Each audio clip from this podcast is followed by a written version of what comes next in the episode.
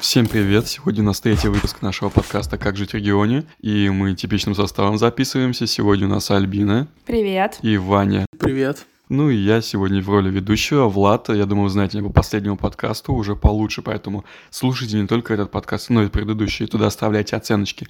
Подписывайтесь на наш подкаст, потому что ваша поддержка очень нужна. Итак, сегодня у нас новая тема, это как отдыхать в регионе, потому что, ну, мы обсуждаем последнее время, как жить в регионе, а вот как работать, но сегодня обсудим, как мы отдыхаем вообще.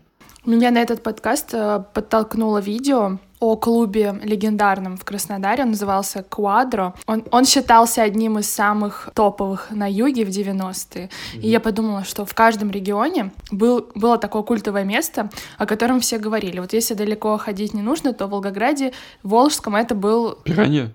Мегаспейс? Это была Пиранья. Или Маркс. Или Маркс. Ну, Маркс Бар, он был вообще федерального уровня, о нем даже афиши писала в своей подборке, где там клубы из Москвы, Питера и Волжский. Да, поэтому я думаю, что в каждом регионе есть и сейчас культовое место, и было всегда, и мне кажется, это традиция. Тем недавно было общение с ростовским э, этим клубом, связанным с техно. Это ЛКМ, у них объединение, там очень хорошая техно, и мне кажется, вот именно техно-музыка в настоящее время это один из драйверов развития всей культуры отдыха. Ну, по крайней мере, центры в Москве, в Питере это мы точно можем видеть, и вот за эту тему я хотел бы даже, может, начать тогда уж как отдыхать, потому что ну, техно-тусы банально на хайпе, и они знают очень многие. То есть, если в Москве, ой, если в Питере это M-Division, мы все знаем там клубы Мозаика, Штакеншнайдер, это танцплощадка. В Москве это недавно закрывшийся, закрывшийся диссидент. Ну, конечно, самое главное это мутабор. Да. Резиденты подобных клубов, они зачастую приезжают и в регионы и показывают нам, если мы, допустим, условно следим за Самарой, то туда едет Обервейв в определенный клуб. Мы можем понять, что в этом Мгм. клубе технокультура гораздо выше. То же самое, куда приезжали, допустим, в Волгоград или в другие города. Ну да, они приезжают и показывают местным организаторам, а, на каком уровне нужно проводить э, тусовки. Я, кстати, подумала о том, что техно, да, тема на хайпе, но на техно мало кто ходит. Вот я не хожу на техно. Потому что ты молодой отец. Ну, ну блин, я бы, может, и пришел бы.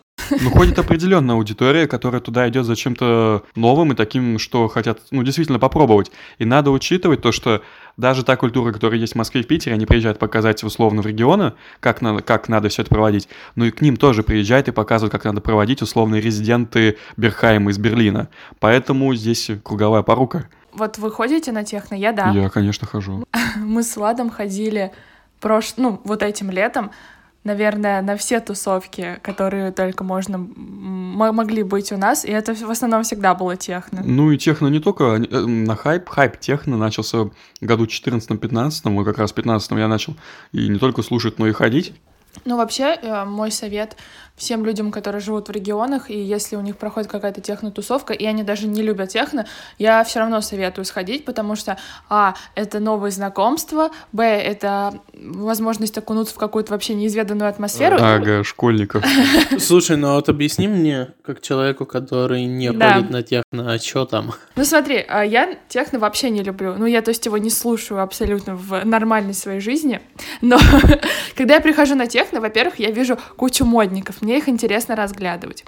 Во-вторых, мне просто нравится атмосфера, вот эти огни, какая-то музыка, которая тебя погружает в какое-то вообще странное состояние. Э, Танцуешь, сидишь до утра там, потом идешь на электричку, вот классный experience. Слушай, ну может лучше в бар сходить? Ну смотри, э, бар тоже имеет место быть, но мне кажется, что все-таки нужно создавать вариативность для отдыха.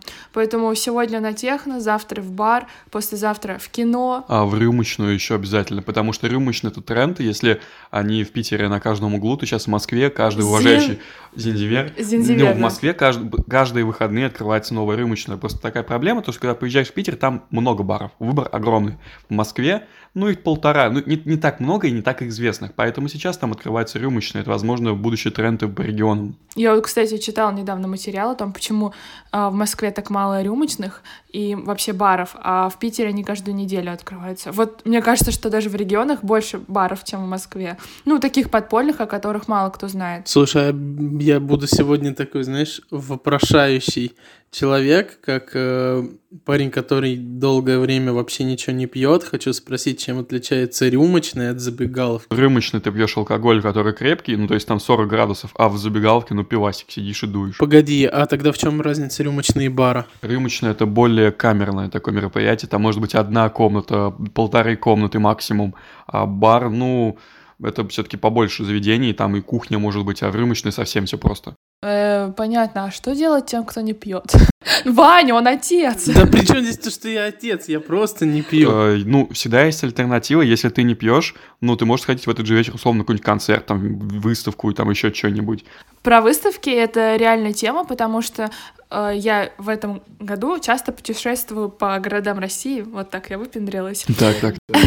И каждый раз, когда я приезжаю в новый город, мне все равно интересно посещать музеи. И каким бы консервативным и государственным не был музей, там все равно найдется хоть одна интересная выставка. И поэтому мне кажется, что важно поддерживать в регионах вот такие маленькие очень государственные галереи, там вход всегда 50-100 рублей, но можно найти, э, правда, интересные экспозиции, и не только мы Третьяковка едины в России. Ты имеешь в виду художественные музеи или, например, наш краеведческий тоже топ? Потому что вот с этим я не согласен.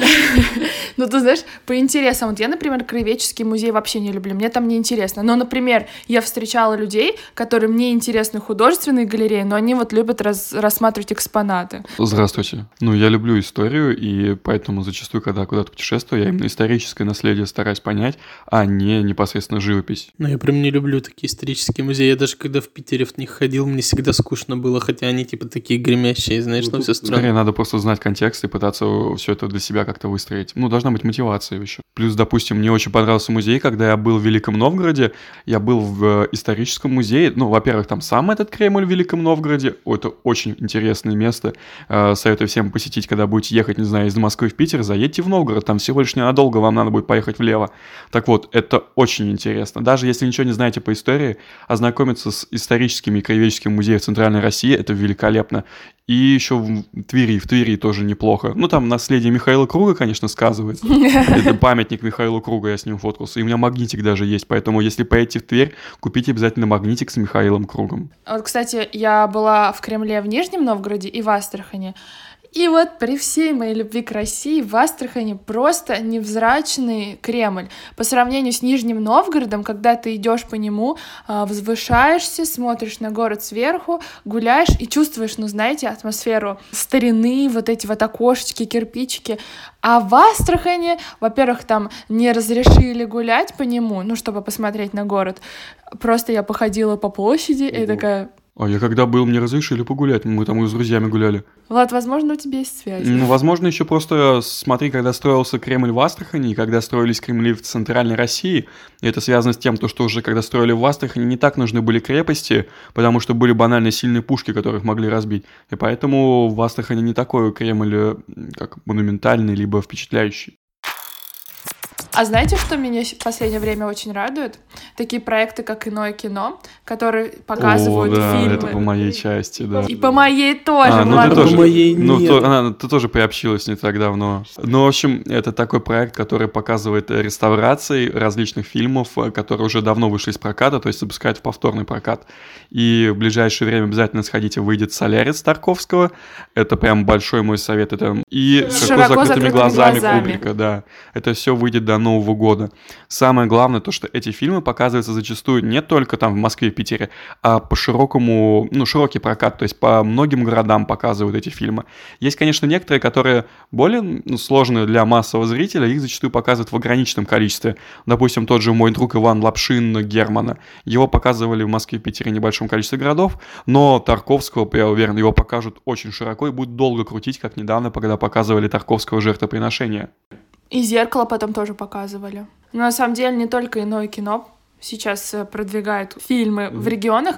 Я заметила, что многие-многие кинотеатры, даже вот у нас в Волгограде, стали показывать э, фильмы, которые, которые раньше бы вряд ли у нас показали. Вот мы недавно ходили на фильм Канни Уэст. Наверное, из-за того, что сейчас кинотеатры стали развиваться, мы, ну, у нас появился IMAX. У нас появился вообще выбор. Благодаря там проектам Theatre HD и Met HD мы можем смотреть э, оперу из Opera, э, Metropolitan Opera из Нью-Йорка, можем смотреть театр британский, то, также в кинотеатрах. Это великолепная возможность.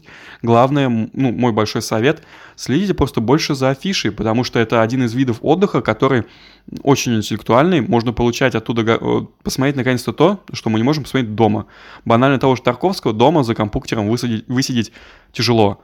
Мне кажется, вообще сейчас культура, вот с развитием э, кинотеатров, снова возрождается, потому что в какое-то время мы перестали смотреть фильмы в кино, ну, остались только любители вот этого э, времяпрепровождения. В основном все говорили, ой, да я скачаю, дома на компе посмотрю. А сейчас снова возрождается, мне кажется, эта культура. Ну, потому что такие фильмы и не показывали в кино, поэтому легче было скачать и посмотреть дома, чем ждать и мониторить. Поэтому скачайте приложение, не знаю, либо Яндекс Афиши. Но я лично пользуюсь просто приложением Афиша, и там э, есть выбор именно по кино, и по кино на месяц, и можно вас следить сам самые интересные, как фильмы, которые находятся в прокате условно один день или один раз в день. Ну и плюс еще надо не забывать, что если да, альтернатива кино, это, конечно, книги и сидеть дома, либо ходить во всякие книжные клубы, они действительно есть. Вообще сейчас, наверное, в каждом городе есть хотя бы один читальный клуб, где каждую неделю собираются люди, выбирают, какую книгу они прочтут и, или обсудят на следующем заседании.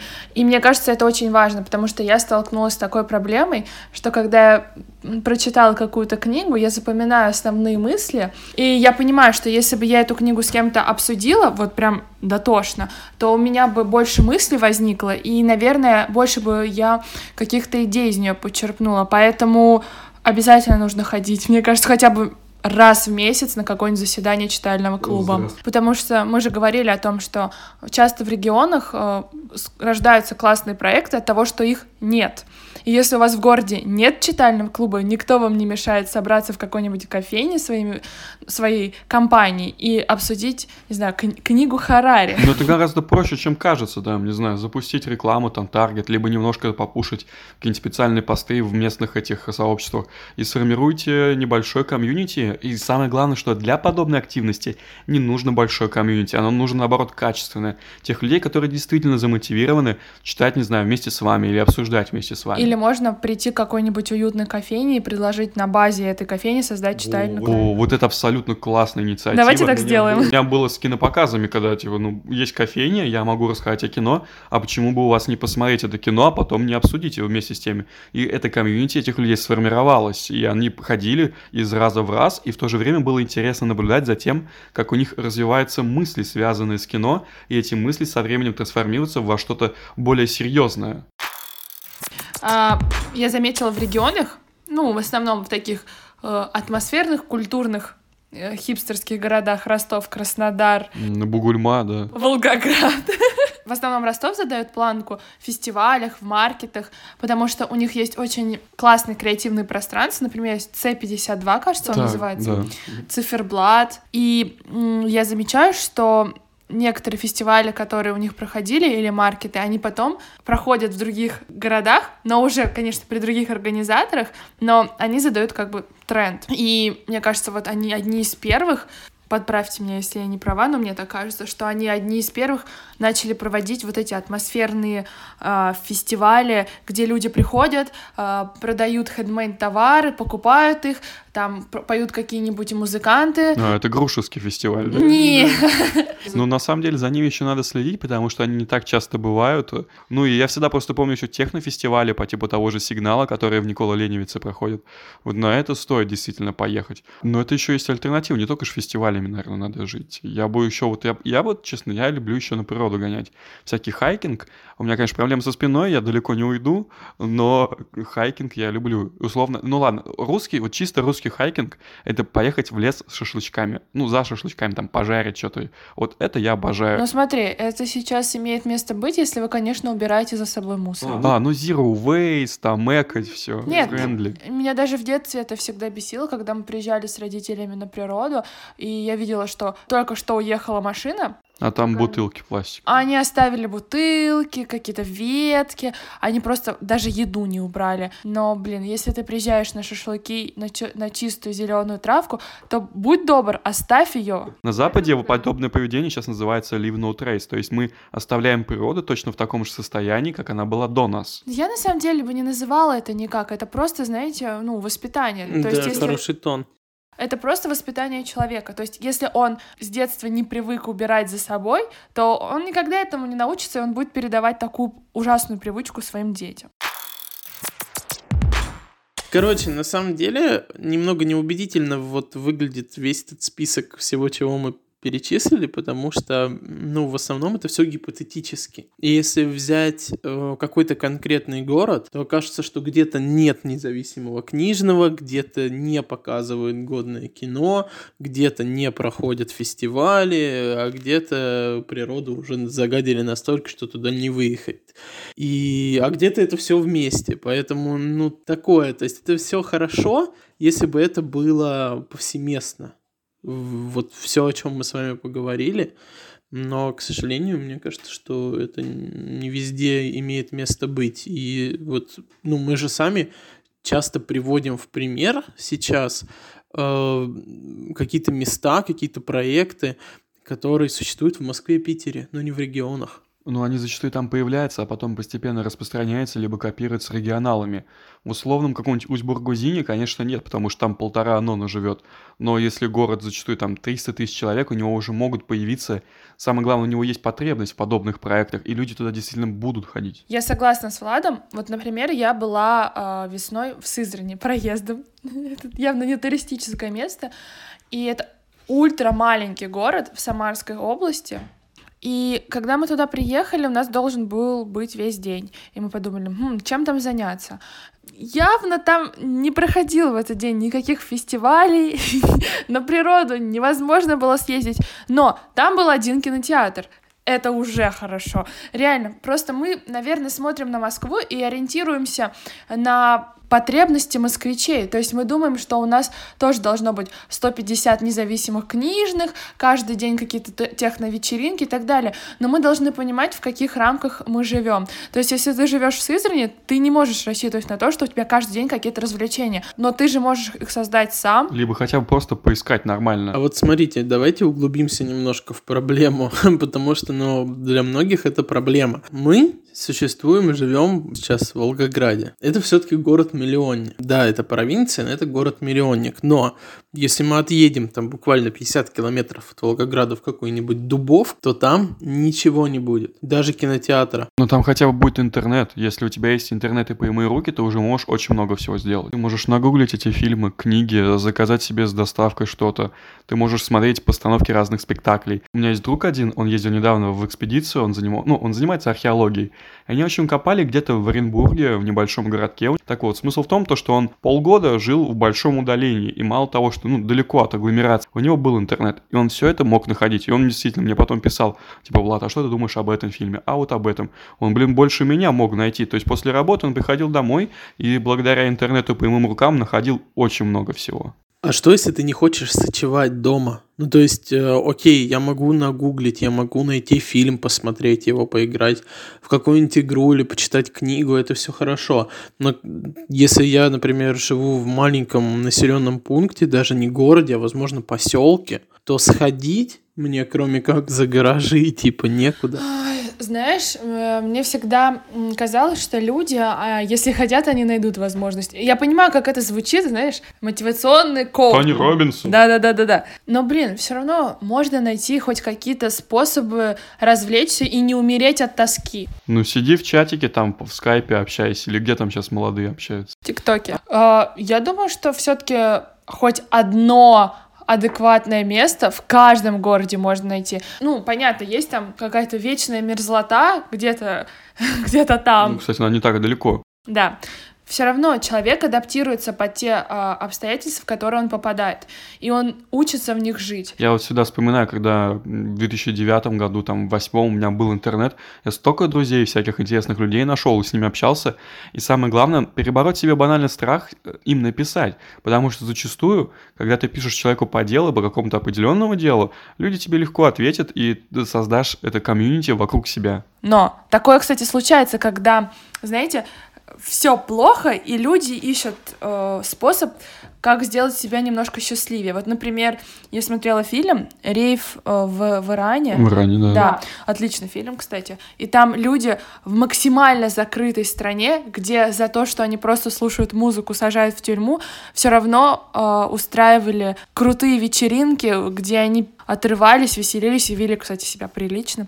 Поэтому мне кажется, все равно даже в самых самых провинциальных городах есть такие энтузиасты. Ищущий да обрящет, хоть что-то такое сказать. Я вроде вкинул эту тему такую отрицающую, а сейчас, пока мы это обсуждали, понял, что обычно в городах и селах, э, где нет ну, каких-то заведений таких, да, или, не знаю, тусовок, э, люди часто занимаются активным отдыхом. Ну, то есть те, кто не хочет спиваться, типа, они находят все развлечения, там, какие-нибудь тур-клубы или что-то подобное. Скалодромы, а, спортивное ориентирование. Да, даже нет, просто в лес ходят. Ну да, мне кажется, есть даже какой-то, может быть, в психологии какой-нибудь эффект сопротивления или что-то такое. Я про то, что если человек поставлен в такие условия, где он не может развиваться, он все равно а, вопреки это делает. На этой веселой ноте тогда мы будем заканчивать. И, ребята, в общем, нужны ваши подписки, оценки. У нас только 5 оценок, 5